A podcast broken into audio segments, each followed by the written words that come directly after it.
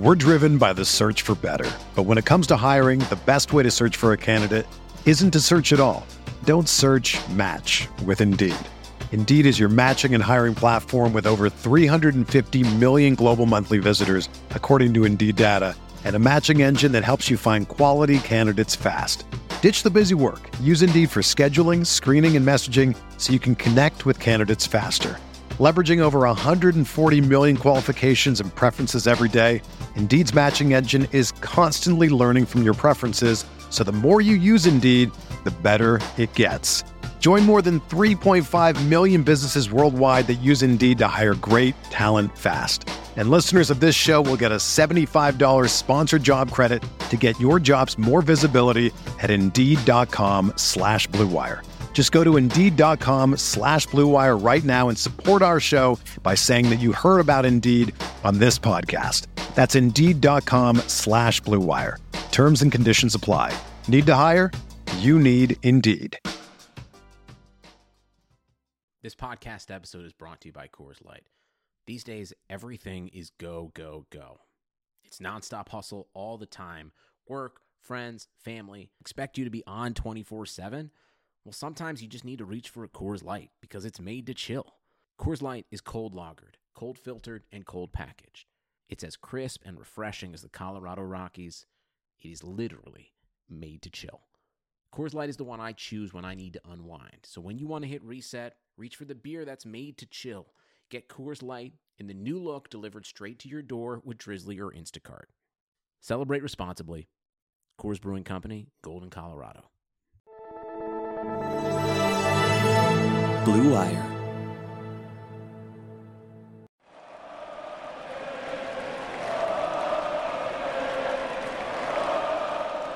What is up, Nets fans? Welcome to the Brooklyn Buzz. I'm Nick Fay. With me, as always, Jack Manuel. And Jack, we're talking about the NBA trade deadline and also recapping the Nets' loss to the Utah Jazz. How are you feeling tonight, though, Jack? I'm going to have to come up with a song for Alize Johnson, Nick. Yeah, uh, obviously Johnson put on a show, 10 day contract, trying to earn himself a spot in the NBA. But we'll talk about that a little bit later. But as always, you can find the Brooklyn Buzz on all streaming platforms, including OTGBasketball.com, NetsRepublic.com, and Blue Wire Pods. But Jack, where do we start with the NBA trade deadline? Spencer Dinwiddie? Yeah, with Spencer Dinwiddie, Nick, because it seems to me that it's a fait accompli that yep. Spencer Dinwiddie has played his last game as a Brooklyn Net, and there are plenty of teams interested in him. What teams have you seen rumored around the Spencer Dinwiddie sweepstakes? Yeah, we've heard uh, Detroit, the team that drafted him, the Miami Heat, the Toronto Raptors, and most recently the Charlotte Hornets. And obviously, Spencer Dinwiddie is a guy that could end up being a steal for one of these teams if he's willing to sign an extension or a long term contract. Because as we know, a player option for next season, which he'll likely decline because he's looking for that payday. But I also think he's looking for an opportunity to really be a star and he's proven that he can be a yep. star within his role. He's been a fringe all star for the Brooklyn Nets, one of our best performers since we've you know the inception of this podcast. What he's yep. you know, and, and, a credit, a heap of credit goes to the Iron Man himself for what he's turned himself into, and you know we're always going to have a, a lot of love for Spencer Dinwiddie, but. Nick, what team do you think is most likely that does get the the bird rights and I guess the the opportunity to sign Spencer Dinwiddie long term. Where do you think he fits the best, and what do you think is most likely? I guess in all of this, you know, we've heard a lot uh, of of some of those teams. Uh, could there be another team waiting in the wings like a Chicago Bulls, maybe another former team uh, for Spencer Dinwiddie? Yeah. Yeah, Jack. I mean, those teams that we mentioned don't really necessarily make sense at this time because we heard the rumblings of maybe Spencer Dinwiddie for Norman Powell. But now it seems like Norman Powell's trade market is really heated up to the point where the Raptors may end up getting a first round pick for him on a rental. So the Nets are going to kind of get into a bidding war with them. And then the Miami Heat, we know what they have to offer Kendrick Nunn, Avery Bradley, and Mo Harkless not necessarily the most exciting thing for Spencer Dinwiddie. You might rather have some buyout guys in the rotation over those players who haven't necessarily played really well this season. Detroit, you know, if you've heard the rumblings of maybe Spencer Dinwiddie for Mason Plumlee, I'm not sure that necessarily makes a ton of sense for the Nets either. And um, was the Hornets? That was the most recent rumor. I haven't necessarily thought a lot about it. The only thing I could really think of would maybe be Devonte Graham, but still that wouldn't necessarily make sense with the LaMelo Ball injury, and you would think Charlotte wants to be in the postseason this year, or at least a playing game. Yeah, maybe a Cody Zeller. I think that money yeah. sort of matches up. And look, I think Cody Zeller is a, a, serviceable dude, and it sort of fits that need as a, a backups and slash fringe starting center. I think he'd be okay. But again, we we, we value Spencer so highly here, and obviously his injury. You know, there, has been a lot of Instagram posts from him. He's sort of feeding the fuel, uh, putting the, the, the, fuel to the flames, as he loves to do uh, on Twitter the last couple of days as well. Uh, it's going to be interesting to see how it does all pan out, Nick, because in, in all honesty, I actually do think that there could be a team that we're not even talking about, and there could be a three or four deal, com- three or four team deal combination that we do get from Woj or Shams in the coming days. But ultimately, as long as the Nets are getting rotation players, that's all we need. We don't yep. need sort of further fringe guys. You know, Avery Bradley and, and Mo Harkless, both fringe rotation guys. Maybe within the net system because they provide uh, a skill that the Nets do need so much in defense. They would be you know decent rotation. You know, you obviously take out a TLC. They're certainly not taking Alize Johnson's spot, that's for sure, Nick. Uh, but in saying that, the Nets need rotation dudes, and whether it's a, a big, whether it's a wing, whether it's any just form of rotation player, the Nets need quality. And Spencer Dinwiddie would have certainly provided that quality if he was healthy. But now we need to replace it with a guy that is healthy or with guys that are healthy because the Nets need bodies and, and we want healthy, quality, productive bodies at the end of the day. Yeah, and you want to have the best opportunity to win a championship, and that's what we talked about in the past with the Blake Griffin signing. It's you know an opportunity to con- continue to improve the talent on this team and kind of cross all your I's and dot all your T's. Or I said that backwards.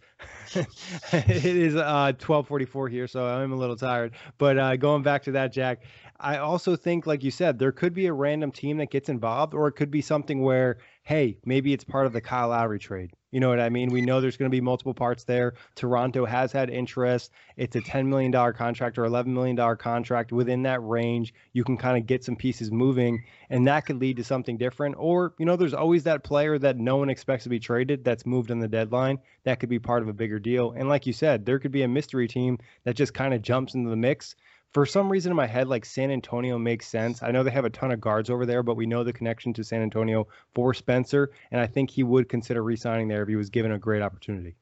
There's a part of me thinks that there is a West team that is likely to get involved because you know, if it is a yeah Dallas are possibly as well. They've been they've been linked in the past. And obviously they might have grander plans this season but for the future Spencer Dinwiddie is almost like that that facsimile for a Delon Wright what he used to be there. So an upgrade over like a Jalen Brunson uh, for them. And, and going forward he still fits the sort of age and, and time profile of Chris Kristaps and Luka. I think they can be you know they could build something there under Spencer Dinwiddie because we know and we have full faith that as, as Spencer did when he stands here at the Brooklyn Buzz. He's going to get back to his his best. There's no doubt about that. But yeah, I'm intrigued to see Nick because you know there's a part of me that's still hoping that you know maybe a Thaddeus Young's in there or maybe an Aaron Gordon's in there, some sort of uh, combination of a deal don't think it's necessarily going to happen because those guys would provide real quality for this team. Um, and obviously, those guys have been linked elsewhere. Or in Thaddeus Young's case, I think he's providing a lot of value to the Bulls organization currently. Uh, Zach LaVine uh, absolutely loves him. So I don't know what is going to pan out, Nick, but I'm, I'm sure there's going to be some semblance of a surprise. Uh, but at the end of the day, there are other guys that are rumored on the market as well. A lot of them are buyout dudes. A guy that we've spoken about quite consistently, and in our massive sort of trade and and deadline and and preseason uh, sort of pedans, we mentioned JJ Redick, and it, we sort of thought that he would become a Brooklyn Nets at, at some point in his career. Yep. Didn't know necessarily it would happen this season, but it seems almost fait accompli to use the the same terminology again that JJ's heading home. Yeah, and obviously we kind of mentioned the idea of maybe him signing in the offseason, but given New Orleans having such a bad season, he's going to end up being a buyout candidate and he could really be a nice piece for the Nets and also, you know, if you know that he's coming, you might look into possibly moving a guy like Landry Shamet. Not to say I would definitely do that, but if there's something on the table where maybe it's a combination of Spencer and Shamet and uh, TLC or something, now you're moving up the contracts a little bit and there's a chance you could get a decent player. Yeah, and I think obviously it just all the pieces, the, the, the clues just fit together perfectly. Yep. Obviously, former teammates in Blake Griffin and DeAndre Jordan. Obviously, he does reside uh, in Brooklyn in the off season. Um, his family have expressed desires for him to remain there. He's been yep. linked to the Brooklyn Nets in the past. I know his wife wants him to play there. and it is getting to the pointy end of his career. And you know, JJ's also mentioned that the biggest goal for him is to get a chip, and he's yep. much more likely to get a chip in Brooklyn than he is in New Orleans anytime soon. Despite the fact that that team does have a pretty damn bright future. So I think it's all going to pan out. And I also do think that the relationship between Stan Van Gundy and JJ Redick is going to make it somewhat amicable for whatever does happen. Um, and obviously, a, a, buyout seems likely. There are other other buyout guys that the Nets are, are linked to, but What can JJ Redick provide this team, Nick? You sort of alluded to that. It, I guess it, it's an overload and an abundance of shooting.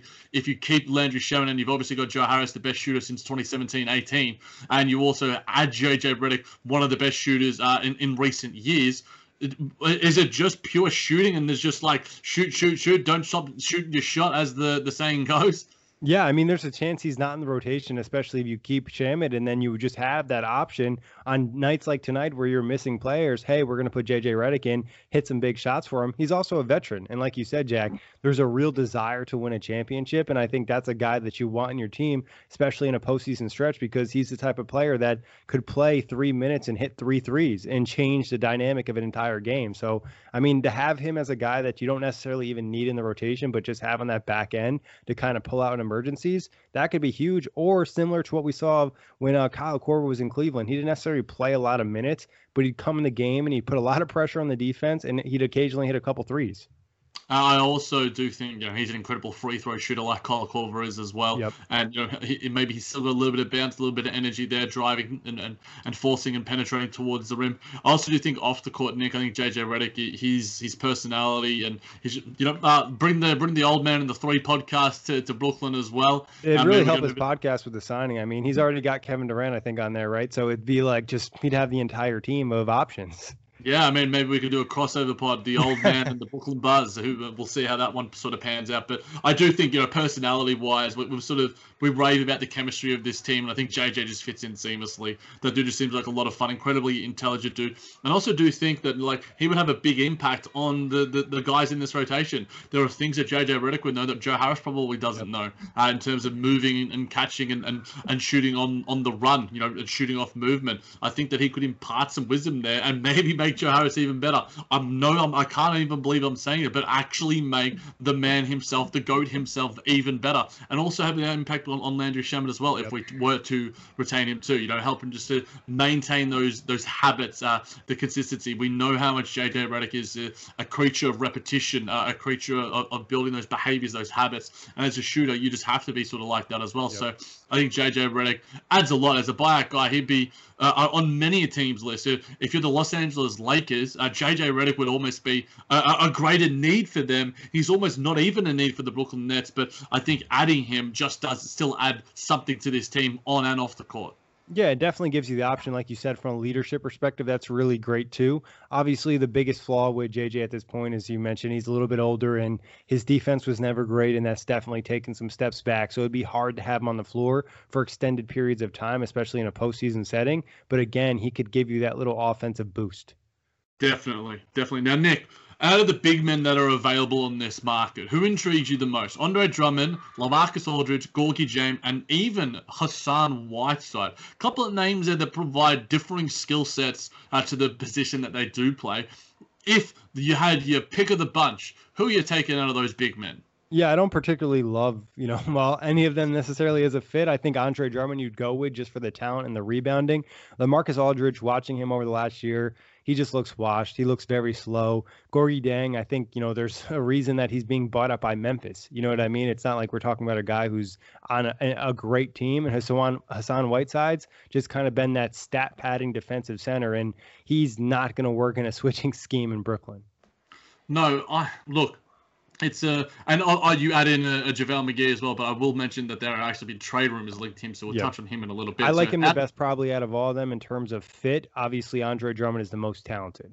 I will I will probably agree with you, but make a case for Gorgui Dieng because I've sort of been on the Dewayne Dedmon bandwagon, similar to the Tyus Duncan uh, of the dunker spot, just in purely based off the skill set. Because Gorgui Dieng does provide you a, a, spacing threat and fits offensively in a way that a lot of those other guys don't. Andre Drummond is obviously a low post presence, a rebounding monster. Lamarcus Aldridge also a low post threat. Dub has extended his game a little bit. Hassan Whiteside, I don't like the fit of at all. I don't think he gives you anything. I think he's a worse version of DeAndre Jordan, and we don't need another player to get angry get angry at, and another player for Nick to have to try and think of reasons to find positives about, like he did on the last episode. So in, in saying that, for me, I do like Gorgui Dieng because I, I think there's something still there. I just don't think he fits the the age bracket and the timeline uh, of what the Memphis Grizzlies are doing right now. Because Jonas Valanciunas is, is awesome. They've got all these young bigs and Brandon Clarke, Xavier Tillman. I think Gorgui Dieng could give us a little bit of something. Uh, obviously, these guys are, are bio candidates for a reason because of their weaknesses rather than their strengths. But I do also agree that I think JaVale. We're driven by the search for better. But when it comes to hiring, the best way to search for a candidate isn't to search at all. Don't search match with Indeed. Indeed is your matching and hiring platform with over 350 million global monthly visitors, according to Indeed data, and a matching engine that helps you find quality candidates fast. Ditch the busy work. Use Indeed for scheduling, screening, and messaging so you can connect with candidates faster. Leveraging over 140 million qualifications and preferences every day, Indeed's matching engine is constantly learning from your preferences, so the more you use Indeed, the better it gets. Join more than 3.5 million businesses worldwide that use Indeed to hire great talent fast. And listeners of this show will get a $75 sponsored job credit to get your jobs more visibility at Indeed.com slash BlueWire. Just go to Indeed.com slash BlueWire right now and support our show by saying that you heard about Indeed on this podcast. That's Indeed.com slash BlueWire. Terms and conditions apply. Need to hire? You need Indeed.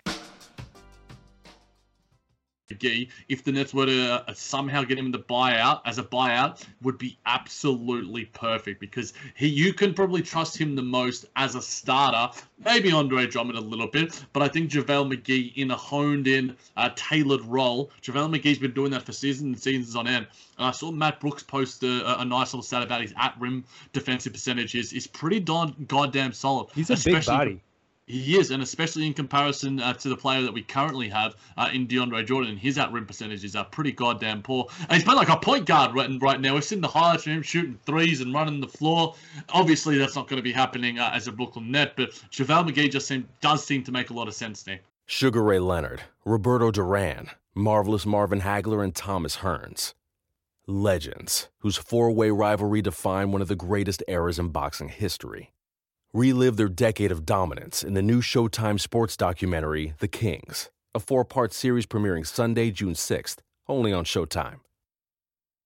Yeah, he really does. And he gives you that kind of backup option for DeAndre, or like you said, Jack, he could end up being the starter because he kind of just fits that role. And you know, it just makes sense too in this extent of he has playoff experience. He's won championships with the Warriors. And, you know, a lot of these other guys don't necessarily have that experience. That's why I'd be a little bit nervous about a guy like Gorgui Dieng, just because he doesn't necessarily have those playoff reps. Hassan Whiteside has a little bit. Lamarcus Aldridge, like I mentioned, has some, but he's definitely looking a little bit washed. That's why JaVale McGee kind of sticks out of like, hey, he understands what he needs to do and I think he'd understand if he had to sit out an entire series like he did last year for the Lakers against the Rockets. Do you think JaVale McGee is the best defensive option out of these guys, Nick? Yeah, right. I mean, I can't think of anyone who's better. I mean, it's it's like picking between like me as a defensive player, or you know, it, it, it's not. A, it's like playing Chris Chiozza at the five. It's not like these guys are going to give you a heap. I think that like the argument can be made for an Andre Drummond, and just to play devil's advocate for the sake of it, because talent. We eh, look, and I, I, know other people have made jokes about you know Andre Drummond in terms of what he does give you as a vertical threat and all these different sort of things. But he is the youngest of these guys, so age is on his side. And is it is it a similar sort of thing that we see with Blake Griffin in terms of you know a re-engage and you get those reps up and you get the conditioning up, and maybe we see a springy version of Andre Drummond. We see him get those blocks, we see him get those 20 rebound nights, uh, and and having a big impact on the floor for the Brooklyn Nets. I think there is a world where it can happen. Um, again, this is me trying to find things in a, maybe a, a, slightly better fashion than what you did last time with DeAndre Jordan. But I do think that there is a world and there is a reason why the Lakers are probably after him so much. And part of it is because of uh, his LA lifestyle and the fact that he is residing there right now. But Andre Drummond is probably maybe number two or three on this list. Yeah, I think JaVale McGee is the safest fit and the safest pickup where Andre Drummond gives you the higher ceiling. There's probably a lower floor because we've seen some sporadic play from him. But like you mentioned, Jack, the talent's there. He's pretty young. He's shown, you know, flashes of being a pretty good defender at times. But then there's also just kind of like the gambles and the the lack of effort and the hustle. And like you think maybe in a situation with a James Harden and a Kevin Durant and a Kyrie Irving and a Blake Griffin that like they could get the best out of him, but you never really know. Yeah, and I, I think it's it's going to be intriguing to see how it does all pan out. And obviously there are ties. The Knicks to, could end up trading for him. I don't know if you saw that, Jack. I know you've been, you know, working a little bit. Then the Knicks got into the trade rumors and they emerged as a team that possibly could make the move. And then the Lakers and Nets, neither of them get them. And then there's also been a little bit of rumbling about the Clippers getting in the mix. Yeah, look, let those teams give up assets to acquire an Andre Drummond, yep. who I don't think even, you know, obviously the Cleveland Cavaliers got him for nothing, second and round second round for the pick, and everyone's like, man, Andre Drummond is really like worth only that, and it's sort of like a, an OKC Sam Presti sort of situation, it's just like we want something similar to what happened with with the Trevor Ariza trade yep. with Miami, so maybe that's what Koby Altman and the front office they're holding out for cool, good for them. You know, get the assets, do your thing when it comes to team building. It's you can never have too many picks to cover it in some sort of package uh, going forward. But I think the Nets would just be better to wait out whoever is out there on the buyout market out of these sort of big guys because look, the difference between Andre Drummond and Hassan Whiteside, who I think is the lowest guy on this list. Um, isn't necessarily that great. The difference between JaVale McGee and Whiteside, I think, is a little bit of a, a greater margin. Not just because of individual skill set, but like all the things you said, Nick, you know, he just gives you a steadiness that a lot of these other players don't necessarily give you. You can sort of go out of JaVale McGee 15 minutes of, uh, of just solid, you know, starter minutes or, or fringe starter minutes or backup minutes. Yeah, I can probably give you that. And I think it does allow us, you know, gives us, you know, the rotation, the depth in the rotation when we sort of need it. Because you, know, you got Blake Griffin, who I don't think is necessarily a five. I think it would also allow us to rest Jeff Green a little bit because that dude has just been playing so much basketball yep. for us right now. And I think just any big man that we can just go, okay, give us 15 minutes so Jeff Green can play 25 minutes rather than 35 minutes tonight. Yeah, or even in the situation in, in you know the postseason, you know DeAndre gets four fouls in the first half, and you need to throw somebody else else at Joel Embiid. You know what I mean? You're not going to really try Blake Griffin. Nic Claxton doesn't have the body to do that. And like you said, we don't want to try to, you know, outwork uh, Jeff Green anymore. So McGee would give you another body to throw at some of these bigger teams and also give you an option if DeAndre's not playing well. Postseason wise, Nicholas, out of all of those dudes, do you have the most confidence in JaVale McGee playing some semblance of postseason minutes against the Milwaukee Bucks, against the Joel Embiid and the Sixers, or do none of them make a difference and it's ultimately going to be maybe DJ, maybe Clax, maybe center by committee. Um, obviously, we know the vendetta Joel Embiid holds against Andre Drummond, so maybe we just want to stay away from Andre Drummond yep. completely, or maybe there is a, a revenge factor that we get from uh, on, on Drummond in, in that sort of respect. I don't know. What are your thoughts? Yeah, I mean, I think a lot of it would come down to competition between whatever center they sign and DeAndre Jordan. Like they'd have an opportunity to outplay him and earn those minutes in the postseason. I think that's really what it would come down to. And you know, unless DeAndre could turn it around, I'd have some good confidence in whatever center they sign that maybe they could steal those minutes. But again, I think it's still going to be center by committee because now the Nets have different options they can play at the five. You know, even though Blake Griffin I don't think is a starting five, I think you can get away with him being a backup five. Same thing with Nic Claxton because he doesn't necessarily have the body, body but he could be a closing five too.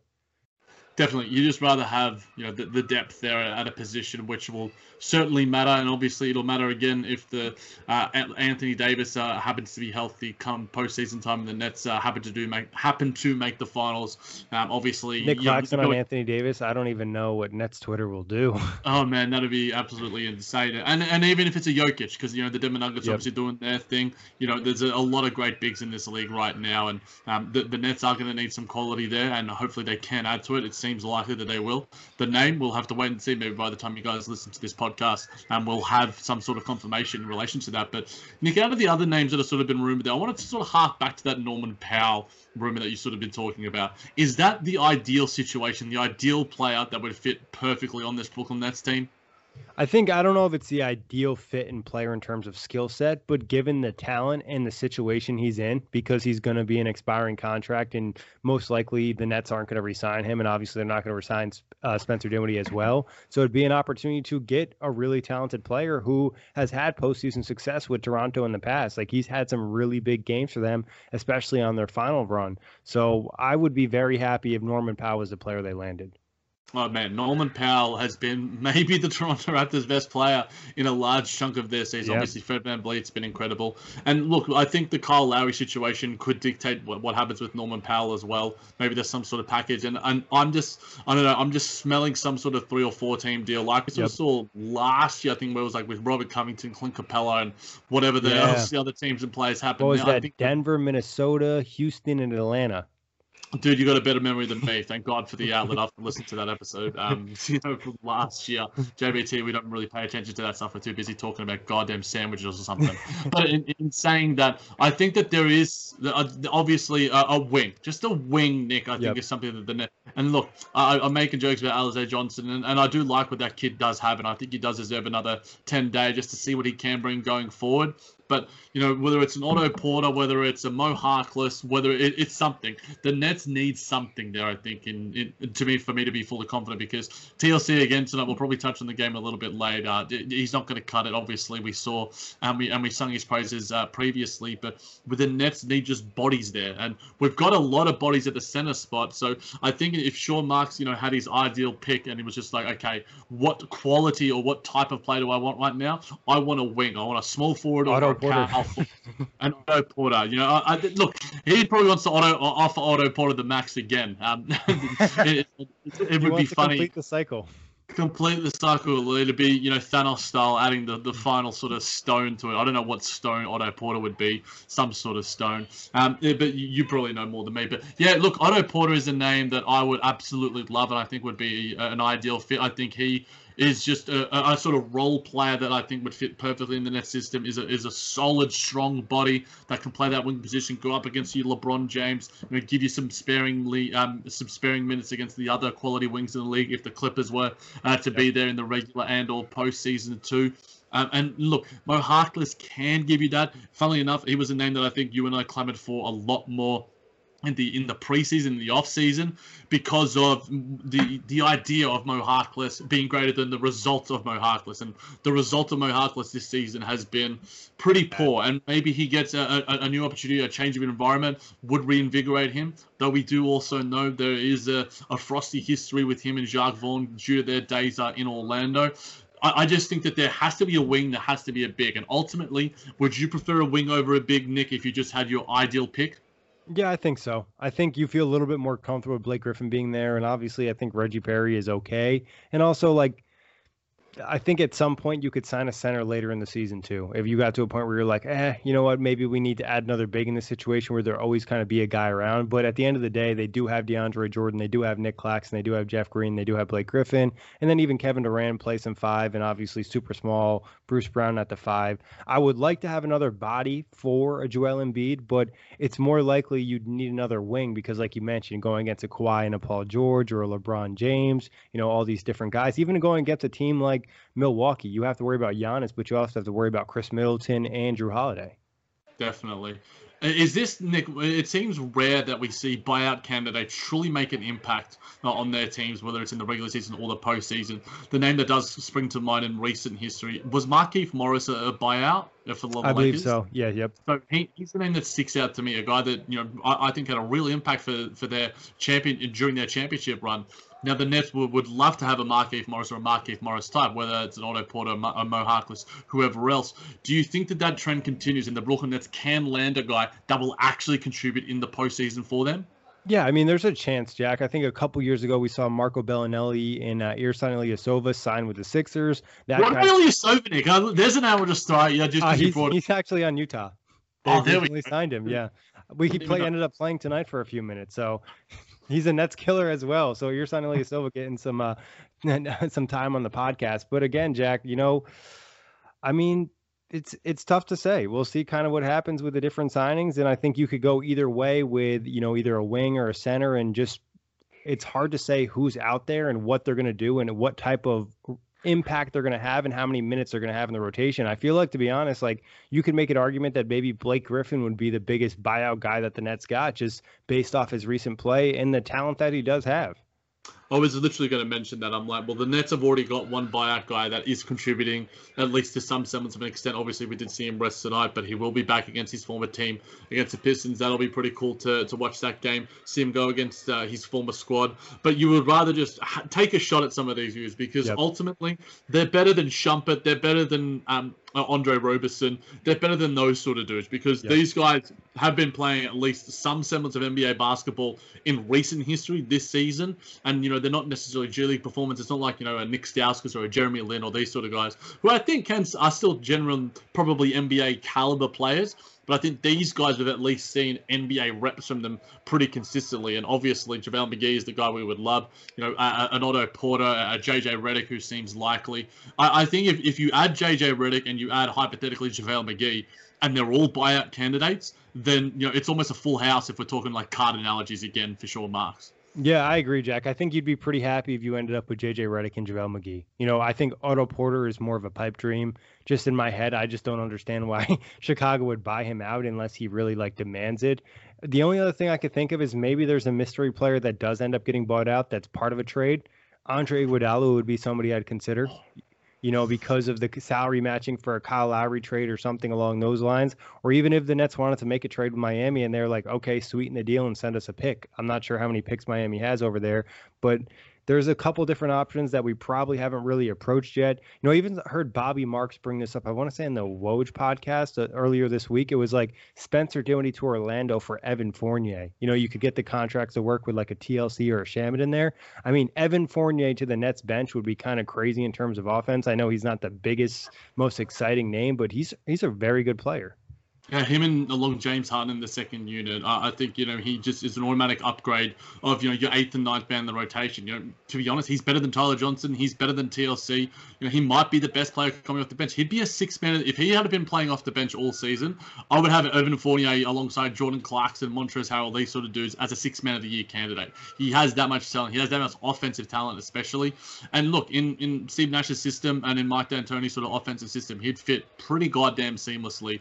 And I, I think that that's probably more likely, Nick, than a Miami Heat. The only reason why is because I would be I'll be wary as why a, a, a, team that's probably in championship contention, like the Brooklyn Nets are and like the Miami Heat are, would make a deal with a, an opposing team, especially in the same conference as well. So that's why an Orlando Magic, and that's why I'm, I'm sort of thinking of a four team, five team, uh, and, yeah. and, and the Western Conference as well makes more sense just purely because of, and maybe look back to you know Sean Marks' history with, with other teams and you know the, the Washington Wizards and teams that he's he's made deals with before. Miami Heat are one of the teams. Pat Riley definitely is a guy that would hold hold the grudge.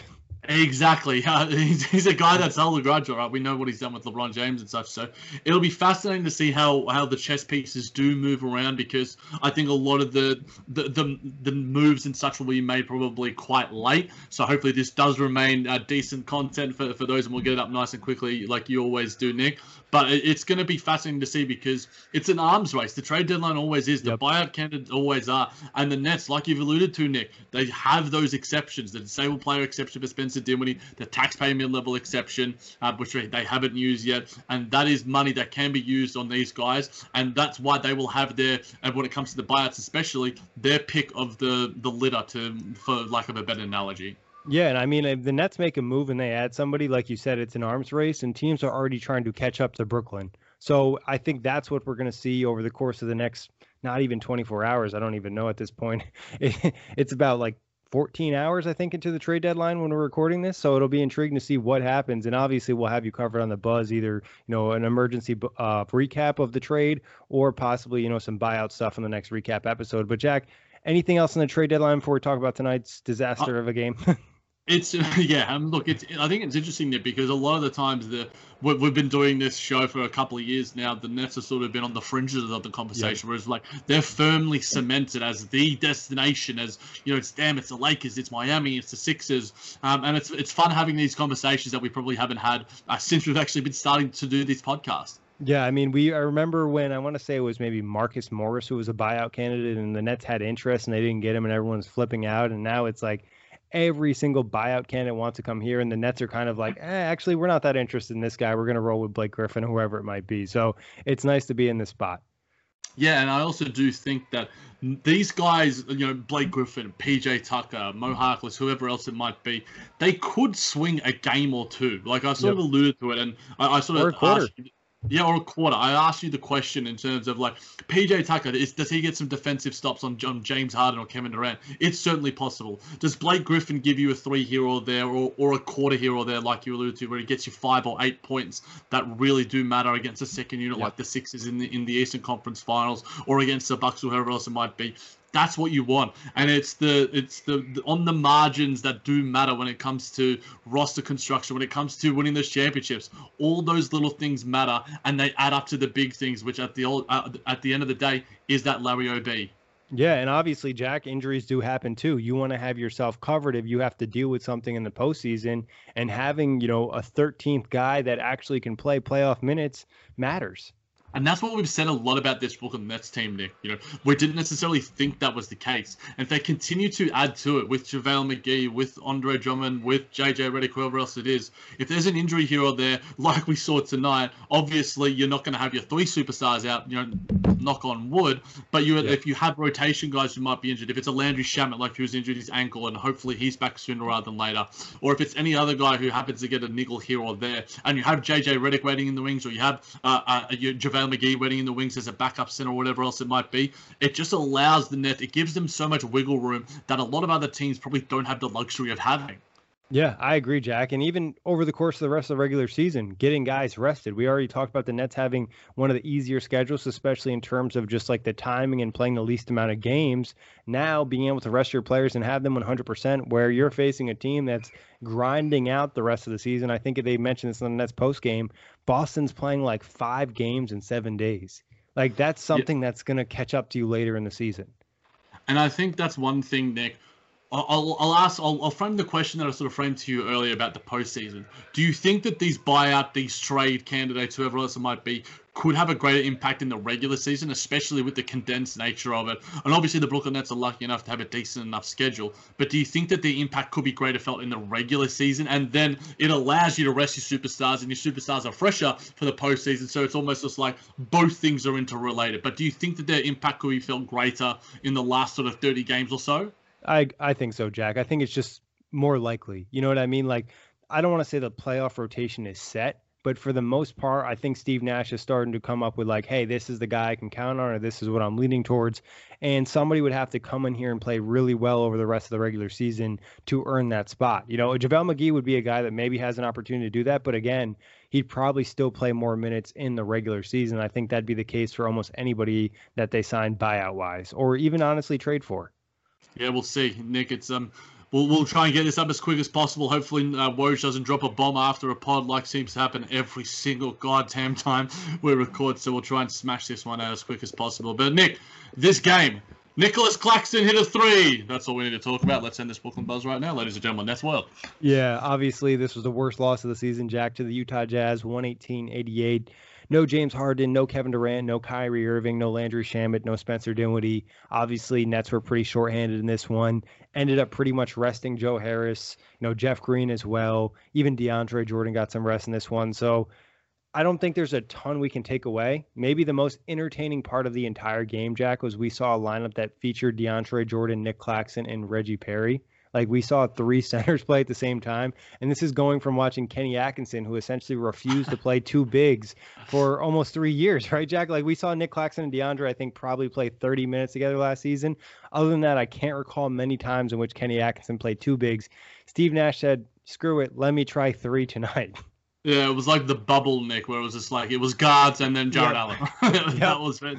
it. It's it's it's a wonder how things have changed with this Brooklyn Nets team in a lot of ways, including the, the size of this team overall. Nick, let me throw a question at you.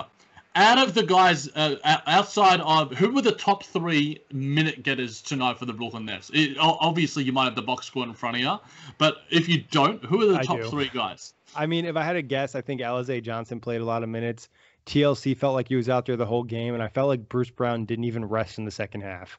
Ding, ding, ding, ding, ding. You cheated on the test, but you still got it right. I, I, 30... oh, I, did, I didn't. I, I tried not to look. So, uh, 34 minutes to Bruce Brown. TLC had 34 minutes, and we had uh, also Alize Johnson uh, playing probably the, the next best performance tonight with also 33 minutes for him. But Nick, should we just touch on Alize Johnson because it was his first yeah. game as a Brooklyn Net.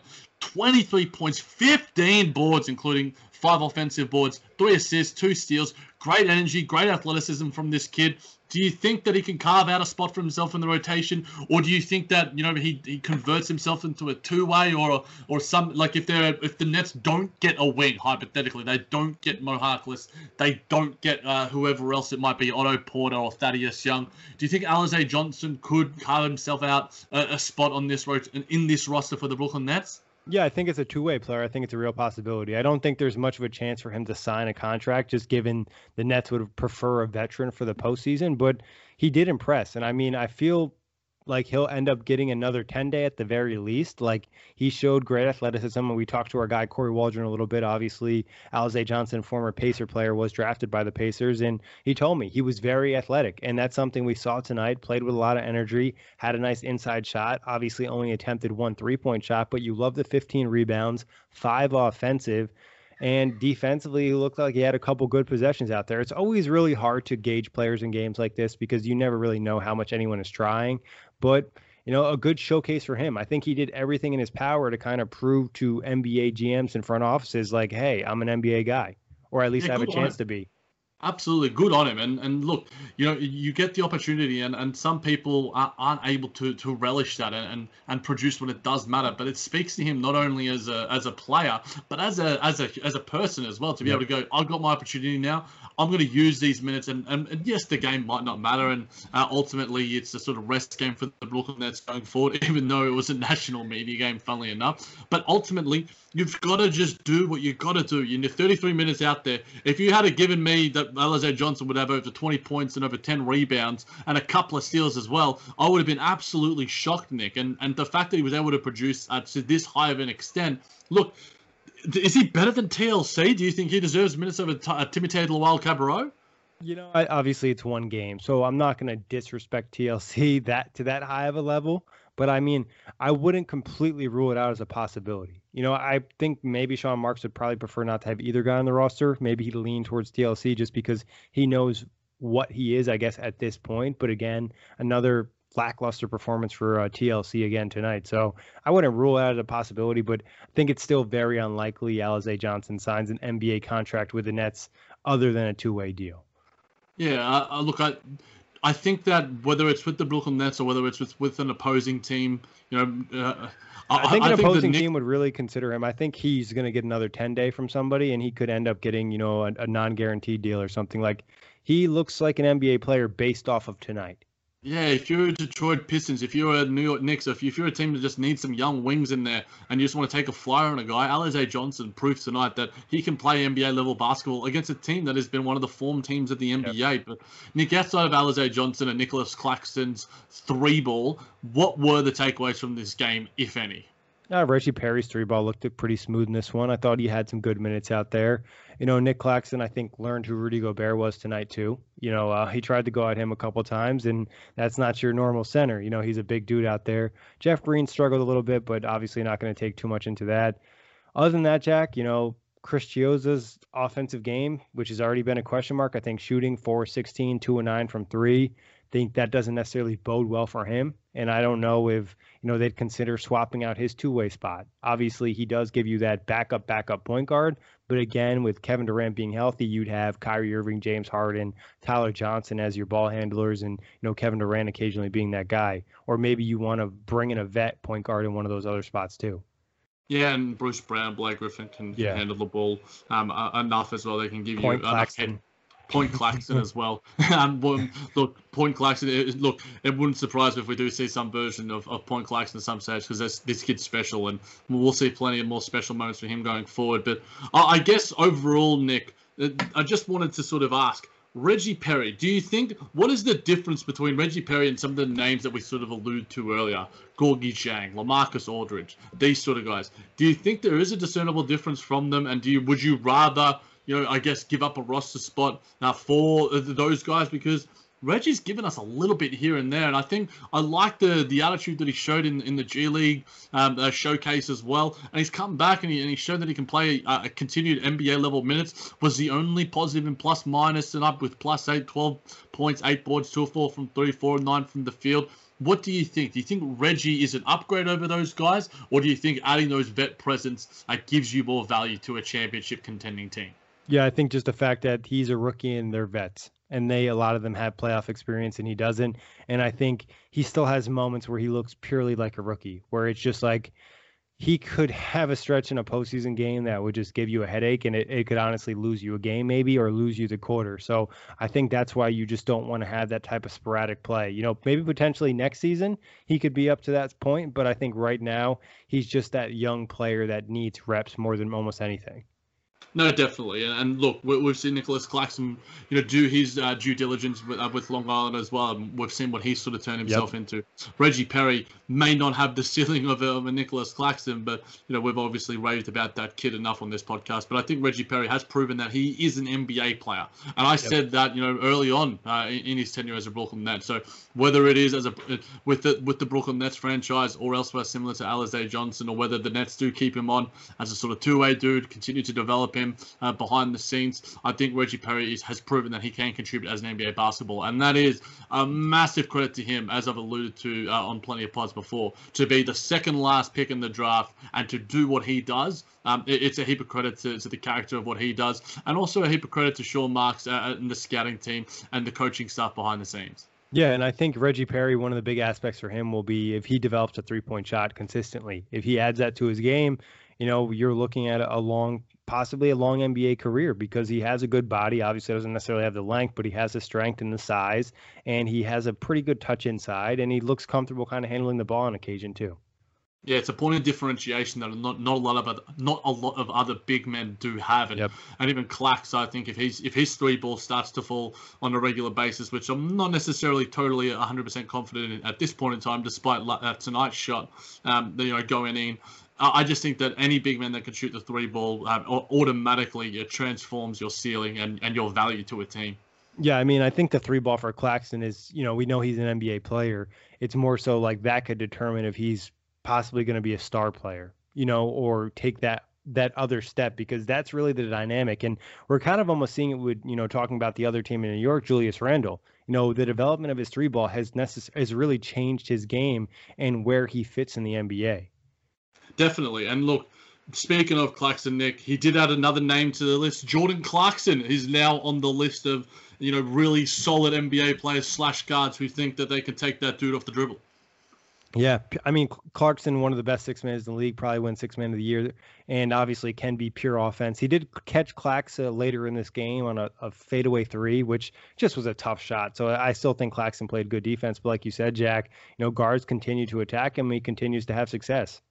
When will they learn, Nick? When will they learn? Hopefully, they never.